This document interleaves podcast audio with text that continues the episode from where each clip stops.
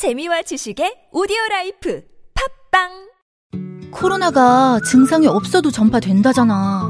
내가 지금 멀쩡해 보여도 걸렸을 수 있다는 거지. 그래서 서울시가 조용한 전파를 미리미리 막으려고 선제 검사라는 걸 시작한대. 증상이 없어도 내가 코로나에 걸렸나? 의심되면 서울시립병원 8곳에서 검사받게 해주는 거지. 그것도 무료로. 한 발 앞서서 차단하는 거 괜찮지? 서울시 홈페이지에서 매주 월요일 선착순 신청이래. 다중 이용시설 갈 때 QR코드 찍는 것도 꼭 알아둬. 서울시의 백신은 변함없이 시민 여러분입니다. 이 캠페인은 서울특별시와 함께합니다. 월매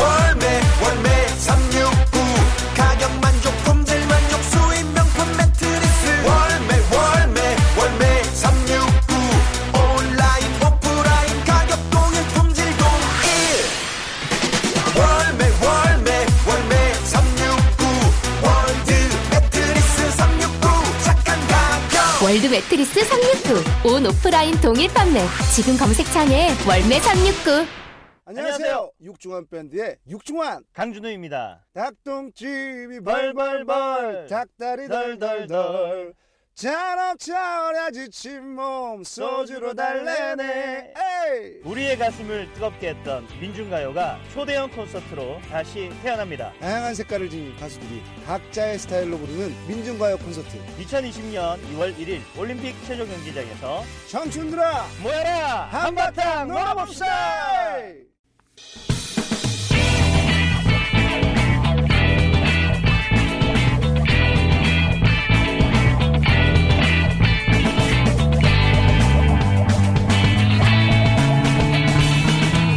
김어준의 뉴스 공장.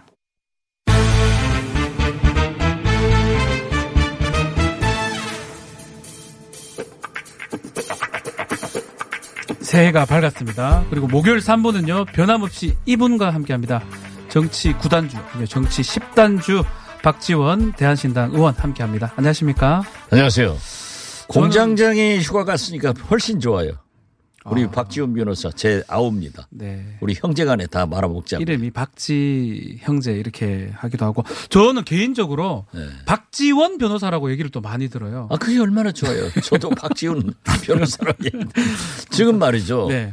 대한민국에서 박지원, 박지훈, KBS의 박지 박지윤, 박지, 박지원 앵커 예, 맞습니다. 여성 앵커 예. 그리고 목포에는 연기 대상에 빛나는 박나래 아, 송가인. 박지원 네. 이렇게 다 뜹니다. 저는 이쪽에도 뜨고 저쪽에도 뜨고 해상캡을 다 선수 캡을 박이고. 네. 어디 새해 첫날 목포에 계셨습니까? 예, 목포에 있었죠. 있었습니까? 예. 아. 어제 예. 오후에 김대중 이호 여사님께 세배하려고 왔고 네. 또 오늘 뉴스공장에 출연하러 와서 보니까 아무 일도 하지 않은 김어진 공장장이 휴가 가고 진짜 진행을 잘하는 박지훈 아. 제 아우가 하고 있어서 우리 이거 둘이 말아 먹어 버리자고 오지 말라게.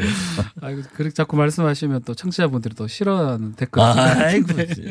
박지훈 변호사가 훨씬 잘해요. 자, 올해 세운 계획 한번 있습니까? 들어봐도 됩니까? 올해 뭐 우선 건강하게 예. 또 금년 총선이 있으니까 음. 어, 열심히 하겠다. 그런데 어제 뭐 광주 네. 언론사 세 곳에서 여론조사 발표했는데 뭐 박지원이 그냥 목포에서 1등하고 음, 상당히 좋은 스코어가 나와서 기분도 좋지만 네. 골프나 선거는 고개 쳐들면 죽습니다. 머리 들면 진다. 예. 그렇기 때문에 더 열심히 하겠다. 네. 그래서 오늘 방송 끝나면 또 목포로 내려가서 아. 주말 목포 시민들과 함께 하겠습니다. 예, 정말. 저는 1년 52주 중 50번 이상 금기 원래 합니다. 아하. 그래서 외국 두 번 나갔습니다. 12월 국회. 금기 12년 원래가. 그죠? 금요일 날 내려가서 월요일 날 서울 돌아오는. 네, 거. 네. 예. 아우, 대단하십니다. 하여튼. 그래서 저, 저는 뭐 그런 생각도 별로 없지만 국회의원을 해라해를 못할 것 같아요. 아, 그 지역구면. 진짜 지금은 국민이 지도자이기 때문에 네. 뭐 느닷없이 내려가 가지고 당선 못 돼요. 네, 맞습니다. 거기서 살아야 돼요. 아, 그리고 유권자들과 피부를 맞대고 모든 것을 음. 함께 해야 돼요. 좀 어렵습니다. 예. 자, 본격적인 얘기 좀 해보죠. 예. 사 플러스 협의체, 아, 위력이 의원님이 예상한 그대로 효과가 팍팍팍 있었는데 정말 의원님도 그 정도 될 줄 알았습니까? 제가 작년 10월부터 예. 어떠한 경우에도 한국당 특히 황교안 대표는 상당히 기대를 했지만은 구정치보다 훨씬 더 나쁜 구정치를 하기 때문에 네. 발목만 잡는다. 결국 문재인 대통령의 발목을 잡고 물고 늘어지니까 4 플러스 1 김대중 대통령이 말씀한 대로 국회의원 의석 한 사람 한 사람을 설득해서 이걸 잘 공고히 나가면은 모든 개혁 입법이 성공할 수 있다. 적중했습니다. 그래서 이제 적중했다. 제가 왜 정치 구단 소리를 듣느냐 10단입니다. 잘 맞추는 거예요. 음. 보는 거예요. 네. 그런데 지금도 이제 문재인 대통령으로서는 촛불혁명의 산물로 태어난 개혁을 이야기 하기 위한 대통령인데 음. 네. 역대 대통령들이 하지 못한 선거구 조정. 음. 연동형 비례대표 도입했지 않습니까? 그렇죠. 이제 지역 구도가 허물어집니다. 네. 예. 두 번째는 공수처법. 공수처법. 김영삼, 김대중, 이명박, 박근혜, 노무현 그전 네. 문재인 여섯 분의 대통령이 다 공약했지만 못 이뤄냈어요. 그렇죠. 이번 했잖아요. 음. 이제 마지막으로 3 플러스 1의 힘으로 네. 검경 수사권 조정. 그래요. 음. 3일날 상정해서 6일날 통과시켜야 됩니다. 그거 그러면 지금 검경 수사권 조정 법안 그러니까 네. 형사소송법하고 검찰청법인데 그거하고 뭐 나머지 유치원 3법 이거 4 플러스 1 협의체 끝까지 잘 유지가 될까요? 지금 뭐 유치원 3법에 예. 대해서는 조금 그 내부에 갈등이 있는 것 같아요. 음. 그렇지만은 검경수사권 조정 법안은 다 찬성해요. 그렇죠. 그렇기 때문에 우선 선의훈한 쉬운 것부터 먼저 통과시키고 네. 어려운 것은 뒤로 남겨가지고 음. 이4 플러스 1을 공고히 유지하면서 유치원법도 저는 그랬어요. 황교안 대표가 나경원 전 원내대표나 음. 심재철 현 원내대표의 말을 듣고 국회로 들어와서 협상을 했으면요. 네.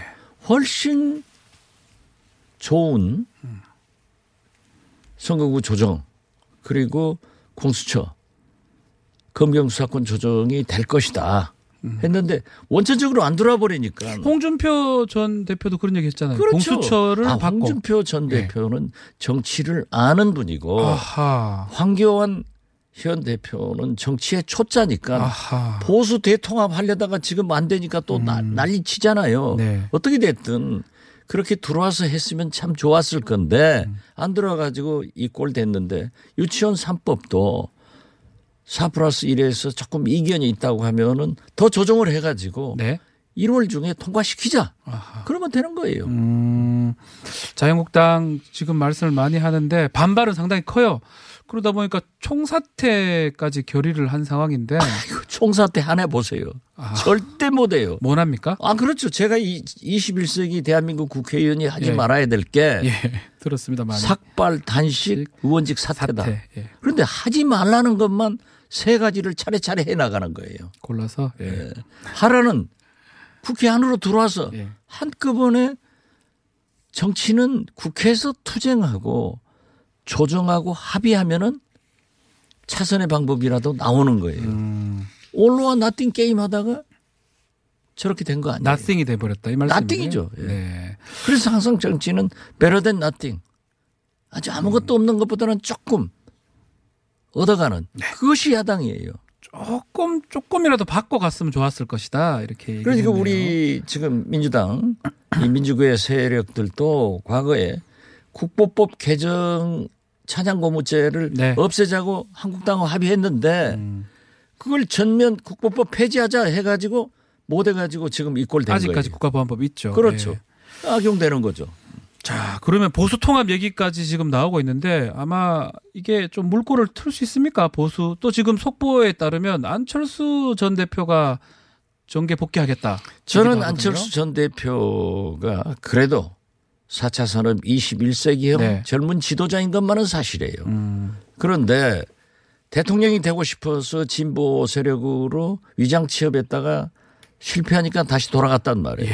예. 이분의 기회 포착 능력은 최고예요. 아하. 그런데 지금 보수 세력들이 황교안 리더십 평가를 받고 통합도 안 되고 하기 때문에 아 이때는 내가 나서야겠다 하고 들어놓은 거죠. 네. 냄새를 맡은 거예요. 음. 그래서 저는 안철수 전 대표가 복귀를 하건 안 하건 보수 태, 도태, 대통합은 대통합. 절대 불가능하다. 어렵다. 예, 아. 저는 그렇게 봅니다. 아하. 지금 안 되잖아요.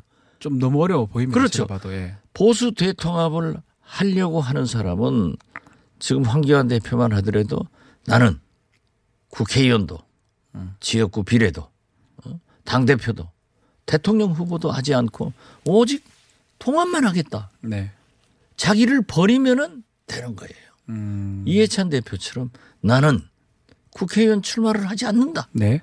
그러나 우리가 재집권을 위해서 총선 승리를 위해서 나는 물갈이 공천을 내가 하겠다. 하겠다. 그러니까 설득력이 있는 거예요. 나를 버리지 않고 내가 다 갖고 너희들 따라와라 절대 안 되죠. 안 된다. 어렵다. 그래서 하여튼 좀 지켜봐야 될 것 같아요. 보수 통합 또 안철수 의원의 복귀까지 한번 그 지켜봐. 안철수 의원도 복귀를 하면서 네. 똑같은 거예요. 나는 총선에도 당 대표도 음. 대통령 후보도 나가지 않고 아, 그런 얘기 하고 하는 게 낫다는 거죠. 그렇게 할때 아. 보수 대통합이 될 수도 있는 거고 아하. 세력이 모이죠. 음. 그러나 나는 국회의원도 하고, 하고 당 대표도 하고 대, 대통령 후보도 하겠다 하면은 나가고. 군소 정당이 되는 거고. 네. 그렇군요. 자, 이 얘기도 짚어보죠. 추미애 법무부 장관이 지금 재가가 떨어졌어요. 아마 오늘부터 임무 수행 또 근무를 한다고 보면 될것 아, 같습니다. 그렇죠. 네. 당연히 법적으로 아무 하자가 없어요. 그렇죠. 청문위원 하셨잖아요. 제가 청문위원 봤거든요. 어, 느낌이 좀 어땠습니까? 아, 추미애 대단한 법무부 장관이 될 겁니다. 아, 그렇습니까? 네. 어. 그것도 저는 잘 아는데 네. 저하고도 많이 싸워봤어요. 친하시기도 하고 또 친하- 그렇죠. 뭐 애증이 다 있죠. 애증의 관계죠. 어, 그러나 근본적으로 같은 식구인 것만은 네. 사실이고 어, 사랑이 더 많죠. 예. 네. 그렇지만은 한 번 결정하면은 원리 원칙 벗어나지 않는 음. 아주 강단 있는 진짜 한국의 대처 네. 그렇게 봅니다. 이거 질문은 제 개인적 질문이긴 한데 저 독특한 장면을 봤습니다. 여상규 법사위원장님. 오 보통 버럭 여상규 뭐 이런 질- 별명도 있었는데 그날은요 자유한국당 의원들한테 버럭 하는 느낌이었거든요. 그 추미애 장관 후보자가 예. 선서하고 서약서 갖다 드릴 때부터 그 표정 보세요. 봤어요. 예. 얼마나 잔잔한 미소, 어? 왜, 왜, 존경- 왜 그런 거예요? 존경과 사랑을. 그 여상기 위원장이 굉장히 훌륭하신 분인데 네. 음. 특히 사법부에 대한 음. 애정과 존경이 강하신 분이에요. 법관 출신이죠. 두 그분이? 판사 출신이죠. 예. 네. 그렇기 때문에 평상시에도 사법부를 공격하면은 여야 가릴 것 없이 야단을 많이 치는 분인데 네. 그날 잘해서 제가 그랬죠. 아, 우리 여상구 위원장이 끝물에 잘한다. 그런데 오늘 또 불출마 선언을 한다 하니까 왜 끝물에 잘하시더니 그러는가 잘 모르겠어요. 음, 그렇군요. 두 분 또 다투기도 한번 했었는데. 아, 많이 다퉜죠. 네. 자, 추미애 장관, 조국 전 장관하고 다른 다르다. 아니면 어쩔 수 없다. 어떻게 보십니까? 조국 전 장관은 아무래도 네. 김희독립 선언문에서도 나왔지만은 학자는 강단에서 네. 정치가는 실제에서 음. 했기 때문에 에, 좀 이상적인 면이 더 많았다고 하면은 네. 에, 추미애 장관은 오늘 임명됩니다. 제가 임명된다고 했잖아요. 네, 맞습니다. 네. 예. 임명됐습니다. 그러면은 그 법관으로서의 경험과 네. 정치인으로서의 실제를 합해 놓은 분이기 때문에 굉장히 잘하실 겁니다. 음. 잘할 그리고 검찰 정신 똑똑히 차려야 돼요. 인사권 행사할까요? 하죠. 바로요? 제가 물었잖아요. 예. 어? 윤석열 총장 아. 등 좋았어요. 예. 답변은 또. 예. 물었더니 딱 원칙적이죠. 자기는 후보자기 때문에 자기는 그런 거 모르, 음. 모른다 하고 딱 잡아떼는데 나중에 웃는 표정이 네. 인사한다. 음. 그리고 제가 가만히 물어봤어요. 그랬더니 또 역시 씩 웃는 게, 네. 아, 제가 표정만 보면 알죠. 아, 9단, 10단 아닙니까? 네, 맞습니다. 예. 인사합니다. 인사권 행사를 할 것이다. 자, 잘해야 북한이 돼요. 그런데 음, 네. 추미애 장관이 그 휘둘러서는 안 되고 네. 추미애 장관이 또 큰 꿈을 가지고 있는 분입니다. 큰 꿈이라면 그 이상을 말씀하시는 대권 거예요? 꿈을 많이 사실 가지고 있죠. 보면 5선 6선 5선이었잖아요. 5선이죠. 예. 6선 이제 이제 선거는 못 나가는 거고 예. 총리 뭐 대표도 했고 당 대표. 사실 남은 게 별로 없어요. 시장 서울시장 아니, 뭐 이런 그러니까. 거. 예. 말 꿈이 있다면. 네. 대구 출신이 네. 호남당이라고 하는 음. 김대중을 찾아와서 나는 사법 검찰 개혁을 하기 위해서 정치권에 들어왔다 아. 하면서 계속 정의로운 개혁적인 일을 했는데요. 네. 자기 꿈을 하나하나 step by step 올라가시는 분이에요. 음. 저는 잘 알죠. 얼마나 많이 싸웠어요. 또 같이 하기도 하고. 음. 그러면 네. 이번에 검찰 개혁을 완수하고 어떤 성과를 낸다면 그 꿈에 가까워지는 겁니까? 저는 그러려고 봅니다. 아. 지금 현재 검찰 개혁, 이 사법 개혁, 예. 검경 수사권 조정이 국민의 초, 초미의 관심인데 그렇죠. 그래서 검찰 인사도 네. 저는 뭐 일도 양단식으로 할 거다라고 평가를 하려는지 모르지만은 제가 볼 때는 미래를 포석하는 보석하는. 그래서 국민 여론을 의식하는 음. 그러면서도 검찰을 무시하지 않는 무시하지 않고. 그런 인사할 겁니다. 와, 그게 진짜 어려울 건데. 어렵죠. 그런데 추미애. 능력은 있어요. 할 수 있을 것이다. 자, 북한 최고 전문가 아니겠습니까? 또 친하시고 북한 얘기도 좀 짧게라도 얘기를 좀 해야 될 것 같습니다. 신년사가 없었습니다. 신년사. 없었죠. 전원회의를 4일간 했거든요. 4일간 했고 네. 김정은 위원장이 이례적으로 신년사가 없는데 네. 결국 노동당 전원회의 결정문으로 아하. 어, 새로운 길을 간다. 음. 그래서 국방의 강경 노선을 갈 거예요. 네.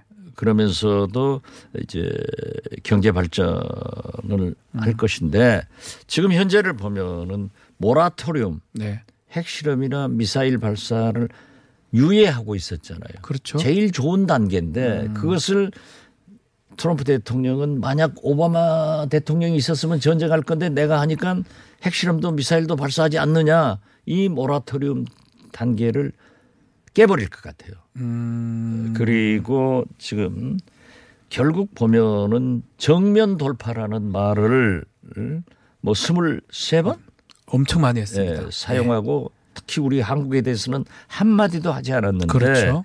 결국 군사력을 강화하고 자력 갱생하겠다. 음. 고난의 행군 같은 그렇죠. 그런 게 오더라도 우리는 자력으로 살아나가자. 음. 이런 거 하기 때문에 저는 어, 크리스마스 선물 연말 얘기했었죠? 선물은 예. 안 보냈지만은 자기들이 말한 대로 뭐잖아. 음, 다탄두, 뭔가는 ICBM 나올 것이다. 예, 아, 고체 연료를 사용한 ICBM이나 예. 안 그러면 또 다른 SLBM을 발사할 것이다. 음. 그건 한번 할 겁니다. 보여줘야죠. 그래서 미국 미국 트럼프 대통령의 간담을 서늘하게 하고 한 다음에 미국 시민 여론들이 들어올, 들고 일어나더라도 음. 그렇게 한번 질러 놓고 애들 말로 네, 그리고 대화는 할 것이다. 할 것이다. 네. 네. 한 2, 3월 정도 그런 일이 일어날까요? 저는 더 빨리 일어날, 빨리 수 일어날 수도 겁니다. 있다. 그리고 네. 우리 한국에 대해서 한마디 언급도 하지 않은 것은 네. 저것도 그렇게 그 강한 선언문을 발표하면서도 미국 당신들이 하는 걸 내가 봐서 결정하겠다. 네. 대화의 문을 열어놨잖아요. 네. 우리 한국의 문재인 대통령 아무 말을 하지 않은 것은 음. 우리는 아직도 문재인 대통령과 애정을 가지고 음. 대화를 하겠다. 그리고 좀 적극적으로 미국을 설득하는 데 나서라. 네. 이런 메시지가 저는 함의됐다고 봅니다. 네, 알겠습니다. 자, 시간이 다 돼 가는데요. 우리 총선 얘기만 짧게. 네. 대한신당도 뭐 총선 고민이 클 것 같거든요. 아, 의원님도. 마찬가지지만, 네. 저도 고민이 크죠. 예, 알고 있습니다. 아, 제가 말이죠. 어? 지금까지 2년 반간 문재인 대통령 민주당 잘한다고 했는데 네. 어? 또 민주당하고 싸워야 돼요. 알겠습니다. 자, 요거 얘기를 해야 될 것 같아요. 인터뷰 시작할 때, 이, 박지원 의원이 말, 저기, 선호도 조사 개요를 말씀했는데, 이 조사가 무등일보하고 뉴시스 강주 전남본부 강주 MBC 의뢰로 한국갤럽이 12월 20일 목포 지역 만 19세 이상 유권자 513명을 대상으로 조사를 했고요. 유선 14%, 무선 86% 비율의 전화 면접을 진행됐으며 응답률이 15%입니다. 표본 오차는 95%, 신뢰 수준은 플러스 마이너스 4.3% 포인트라고 합니다. 이 얘기 안 하면 안 돼요. 어, 제, 제가 했기 때문에 괜찮잖아요. 안 해요. 그래도 아니, 그러고 제가 몇 프로 받았다는 소리 안 했는데. 1등 한 거 맞죠?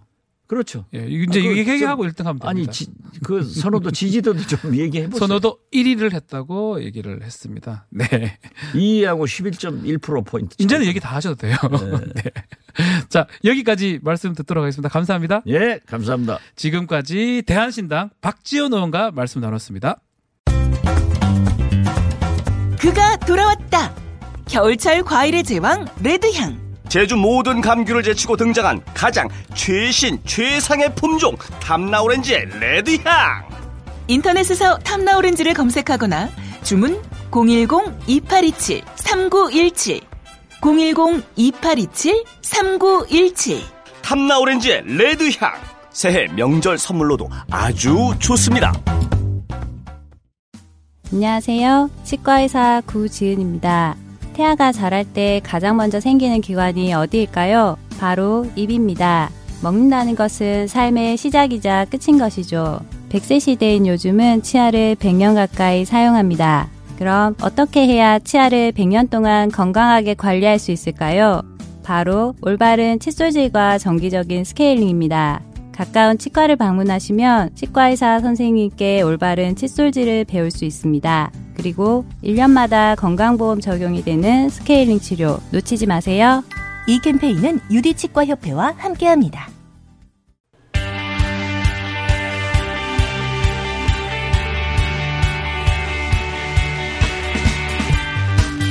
그것마저 알려주마. 리얼미터 김주영 이사와 함께합니다. 안녕하세요. 안녕하세요. 새해 복 많이 받으십시오. 새해 복 많이 받으십시오. 네, 수치로만 말씀하는 남자 네. 김주영 이사님. 제가 그 박진 변호사님 팬입니다.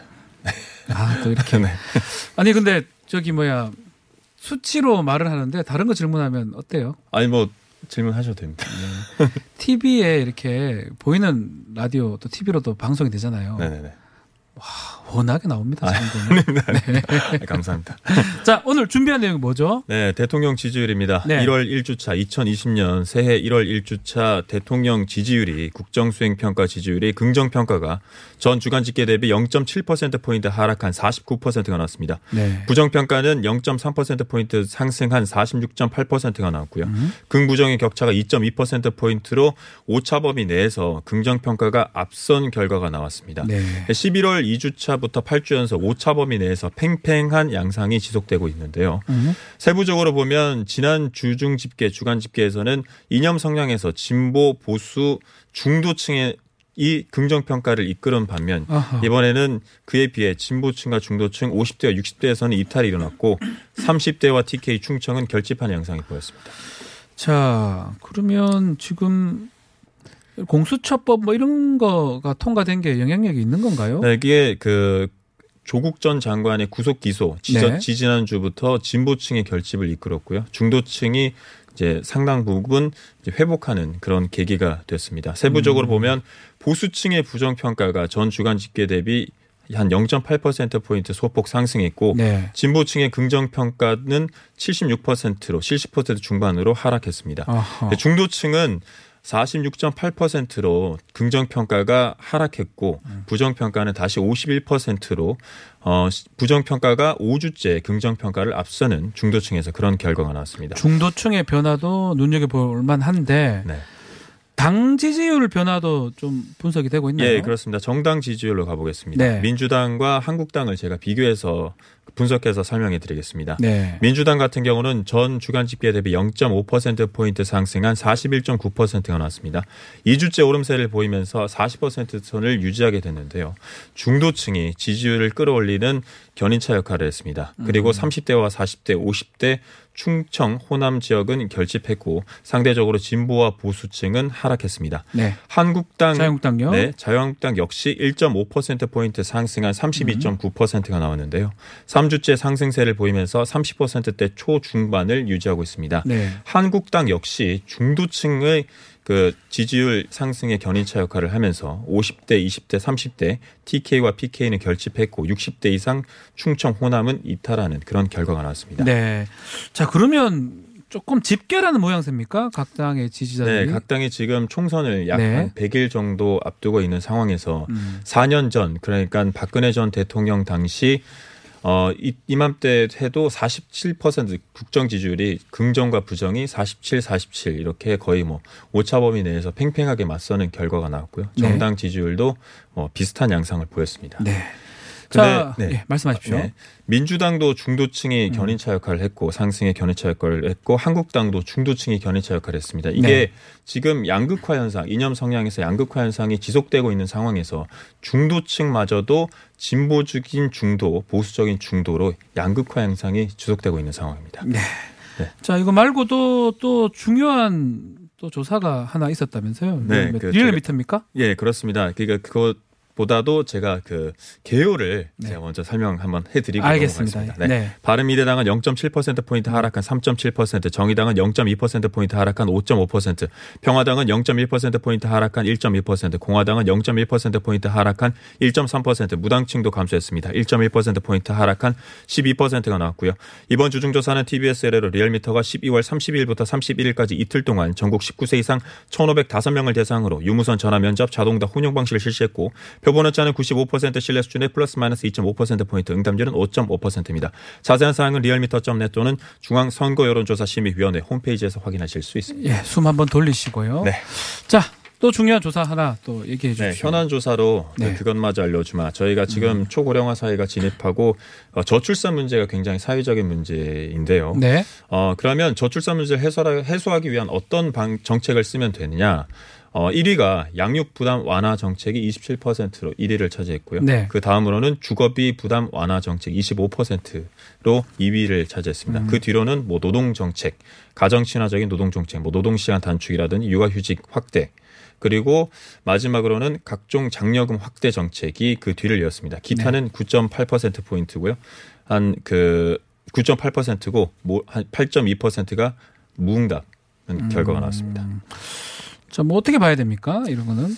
어 그러니까 그 저출산 해결을 위해서는 이념 성향 할 것 없이 네. 양육 그 아동 수당 보육 시설 확대 그다음 돌봄 정책 확대 등 양육 부담 완화 정책이 어, 가장 가장 필요하다. 네, 필요하다. 뭐 주거비나든지 복지 부분들이 가장 필요하다는 게 맞습니다. 국민들의 의견이네요. 사실 이번 그 올해 2020년에는 복지 예산이 소폭 줄, 네. 줄고 이제 경제와 SOC 산업의 그 지출이 이제 늘 그렇죠. 것으로 예상하고 있는데 네. 그, 그 중에서도 이제 저출산 문제가 굉장히 사회적인 음. 문제니까 저희가 이제 초고령화 사회로 이제 진입하지 않았습니까? 네.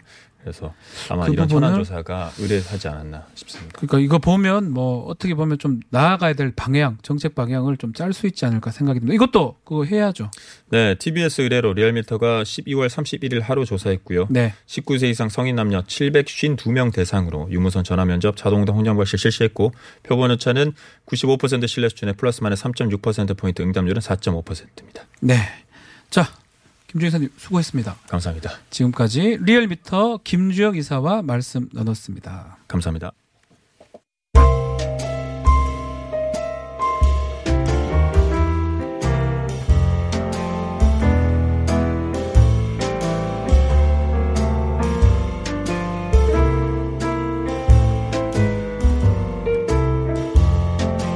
지- 진행을 지금 하고 있는데 칭찬 댓글이 많아요. 아니요, 요- 욕도 많은데 칭찬만 읽겠습니다. 박준 변호사 더룸 진행자니 확실히 안정감이 있군요. 박 변호사님 평소보다 진행 잘하신다. 공장장이 손할지도 모르겠지만 진행자 발음도 알아듣기 쉽고 게스트 발언 중간에 뛰어들지 않아 시간 낭비를 줄이니 혼났네요. 이렇게 감사합니다. 근데 공장장 그립다는 분도 꽤 있어요. 공장장님의 머리 쓸어 올리는 모습 보고 싶습니다. 빨리 돌아오세요. 또 북미 관계 메시지도 상당히 많았고요. 트럼프형 새해에는 종전선언 좀 하고 제재도 좀 풀어주고 잘 잘 좀 해봅시다. 라고 합니다. 자, 트럼프 대통령 눈치 보지 말고 개성공단 열고 금강산 관광 재개합시다. 독자적 행보해야 될 때인 것 같아요. 어, 박전 의원 얘기도 있었어요. 눈치 9단. 또 박전 의원님 이제 정치 10단입니다. 새해 복 많이 받으세요 라고 있었습니다. 자, 지금까지 친절한 AS였습니다.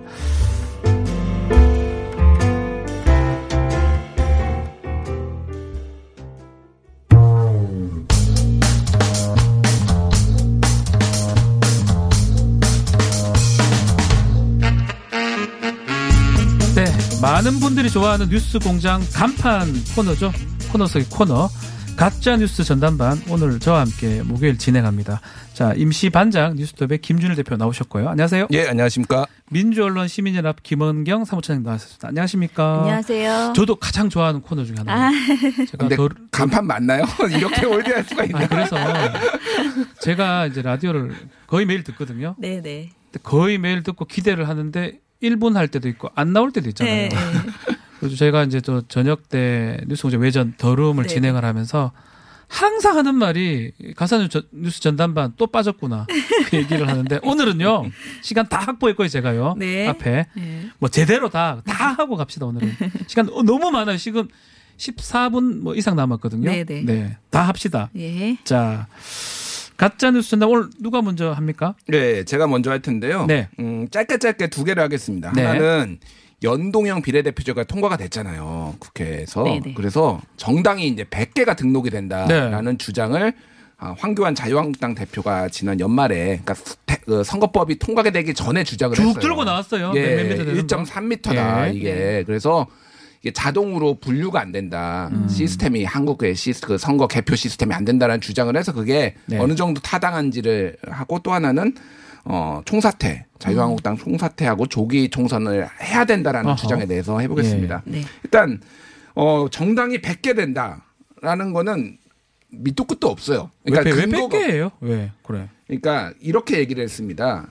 12월 20일 현재 중앙선관위에 등록된 당이 34개, 예비정당이 16개, 모두 50개라며 네. 이 날치기로 이 비례 연동형 비례대표가 통과가 되면은 두 배인 100개가 될 수 있다. 음. 아무 근거 없습니다. 일단 아. 본인의 예측 두 배인 세 배가 아, 될 수도 있는 거죠. 그거야, 이 말씀대로 알수 없어요. 하시면. 뭐천 개가 될 수도 있죠. 네. 그렇게 얘기하면은 네. 백 배가 될 수도 있는 거고 뭐 알 수가 없어. 근데 그냥 아무 근거 없이 본인은 그렇게 주장을 하면서 100개 정당이라고 하면은 1.3m다. 네. 국민들이 투표 용지를 받고 혼란스러워하는 것에 대해서 죄송하다라는 말을 했는데 네. 일단은 실현 가능성에 대해서 그럼- 있어요 가능성이? 아, 그러니까 우리가 100% 없다라고 할 수는 없지만은 네. 얼마나 가능성이 적은지에 대해서 말씀을 드리겠습니다. 네네. 일단 정당을 만들려면은요 조건이 있어야 돼요. 다섯 곳 이상의 시도당을 만들 어, 꾸려서 음. 당원에 5천 명을 모아야 됩니다. 맞습니다. 예. 복수 정당 가입이 안 돼요. 네. 그러니까 이미 기존 정당에 가입한 사람들은 여기에 들어가면 안 됩니다. 음. 그래서 내년 총선 후보자 등록 마감일인 3월 27일까지 절차를 마치고 후보자를 내야 됩니다. 네. 네, 아까 말씀드렸듯이 지금 등록된 정당 수 34개 그리고 지금 16개가 등록돼 대비 중 준비 중인데 음. 앞으로 여기에 50개가 더 지금 이게 들어온다? 5천 명의 당원을 만들어서 이건 사실상 불가능이다. 불가능하다. 불가능이라는 거를 말씀을 드리고요. 또 이제 국회의원이 그러면 너무 많아지 다 여러 정당에서 여러 정당이 나, 있을 수 나올 수. 음. 있다라는 건데 뭐 많이 아시겠지만은 지역구에서 다섯 석을 얻거나 봉쇄 조항이라 그러죠? 봉쇄 조항이죠. 예. 너무 난립하는 것을 막기 정당이 난립하는 걸 막기 위해 그리고 정당 득표에서 3% 이상을 받아야지 비례대표 의석을 받을 수가 있습니다. 네. 그래서 지난 2016년에 20대 총선에서 비례의석을 차지한 정당은 4개뿐이에요. 그러니까요. 예. 근데 아무리 이거를 넓힌다고 해도 3%를 아하. 넘기려면은 지금 기준으로는 사실은 민주평화당도 3%가 안 넘어요. 심지어 음. 기존에 있는 정당도 안 넘기 때문에 지금 뭐 최근에 이런 정당들이 막 나오고 핵나라당, 네. 결혼 미래당, 뭐 배- 무슨 배당금당 뭐 이런 거 나오는데 3% 넘길 수 있겠습니까? 못 넘길 것 같은데요. 못 넘기죠. 그러면 얘기가 안 되는 거라서 음. 이거는 그 정말 어, 좀 거의 가짜 뉴스라고 말하기는 좀 미안하지만 거의 가짜 뉴스에 가까워. 거의 가짜 뉴스다? 거의 네, 가짜 뉴스에 가깝다라는 거고요. 네. 다음으로는 한국당의 총사퇴 가능성. 가능성이 있습니까? 이것도 어떻게 짚어봐야 됩니까? 아, 뭐 일단은 지금 회기 중에는 네. 어, 투표를 해야 돼요. 어. 국회에서 투표를 해야 되는데 과반을 넘겨야 되기 때문에 민주당이 찬성, 찬성을 해야 되고요. 음. 비회기 중에는 국회의장이 어, 선별적으로 처리를 할 수가 있습니다. 네. 그러면 지금 민주당이 어, 점, 이 투표를 해가지고 어, 총사퇴를 시킬 것이냐라고 했을 때는 4 플러스 1 체제가 잘 돌아가고 있고 굳이 그렇게 무리를 할 이유가 전혀 없는 거죠. 또 하나는 그렇게 될 경우에 괜히 보수 진영들이 결집할 가능성이 있어요. 맞습니다. 예. 그냥 그 자극할 이유가 전혀 없기 때문에 민주당에서도 뭐 일고의 가치가 없다라고 얘기했고 문희상 국회의장도 어 그럴 생각이 없다라고 했는데 문제는 자유한국당이 이거를 굉장히 기회주의적 전략적으로 이용을 하고 있는 거예요. 네. 진정성이 1도 느껴지지 않습니다. 아 왜요? 좀 왜냐하면 느껴지는데 그래도. 이거를 그 지도부의 일임을 했어요. 아. 지도부의 이름을 하면서 우리는 총사퇴하겠다는 가 정말 진정성이 있으면은 국회의장한테 내야죠. 아. 지금 지도부한테 심재철 원내대표한테 이름을 한 거예요. 음. 그럼 심재철 원내대표는 그거를 들고서 있고 네. 한다라면은 줄 세우기나 마찬가지다. 이건 자유한국당 의원들을 네. 말잘 듣는 사람을 줄 세우는 거나 마찬가지고 또 하나는 자, 내년에 선거 정당 국고부조금 나옵니다. 네.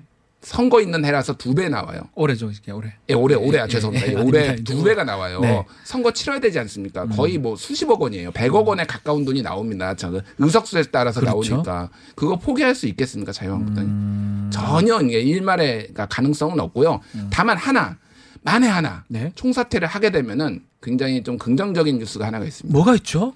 예. 비례 한국당 꼼수를 원천 봉쇄할 수가 있어요. 어, 설명 좀 해주십시오. 예, 무슨 얘기냐면은 네.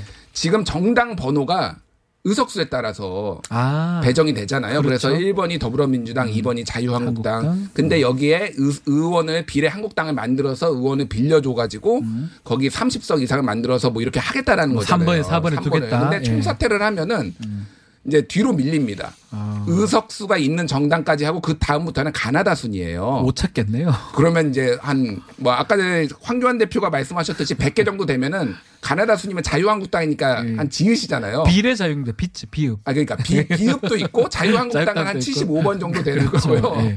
그러면은 이제 아예 비례 한국당의 꼼수가 음. 원천 봉쇄되고 결혼미래당보다 뒤로 명- 결혼미래당은 기억이니까 예. 결혼미래당보다 뒤에 배당금당보다도 뒤에 네. 핵나라당보다는 앞에 이제 자유한국당이 위치를 하게 되는 겁니다. 그래서 그런 뭐 긍정성은 있지만은 실현 가능성은 매우 음. 실현 낮다. 가능성은 없고 그냥 우리가 하는 소리를 그냥 하는 거지 음. 가능성 없는. 만약에 의미가 있으려면 다들 총선 불출마 선언하면 그러면 의미가 있는 거죠. 그렇죠. 그게 진정성이 있는 거. 아. 김도우 의원이 했듯이, 했듯이. 그렇게 하는 거고 또 하나 이제 조기 총선을 해야 된다는 그렇죠. 건데 그 이거는 있죠. 처음에 뽑을 때 300명, 그러니까 200명 이상을 뽑아야 된다는 그러니까 법에 헌법에 헌법에 국회의원 수는 200인 이상으로 해야 된다라는 게 있기 때문에 총사퇴를 하면은 조기 총선을 해야 된다라는 건데 그거는 뽑을 때 200명 이상을 뽑으라는 아. 거지 사퇴를 가지고 뭐 그거를 또 왈가왈부하는 게 아니고 조기 총선을 하더라도 지금의 그 프로세스 상은 내년 4월 총- 올해 4월 총선이에요. 그러니까. 네.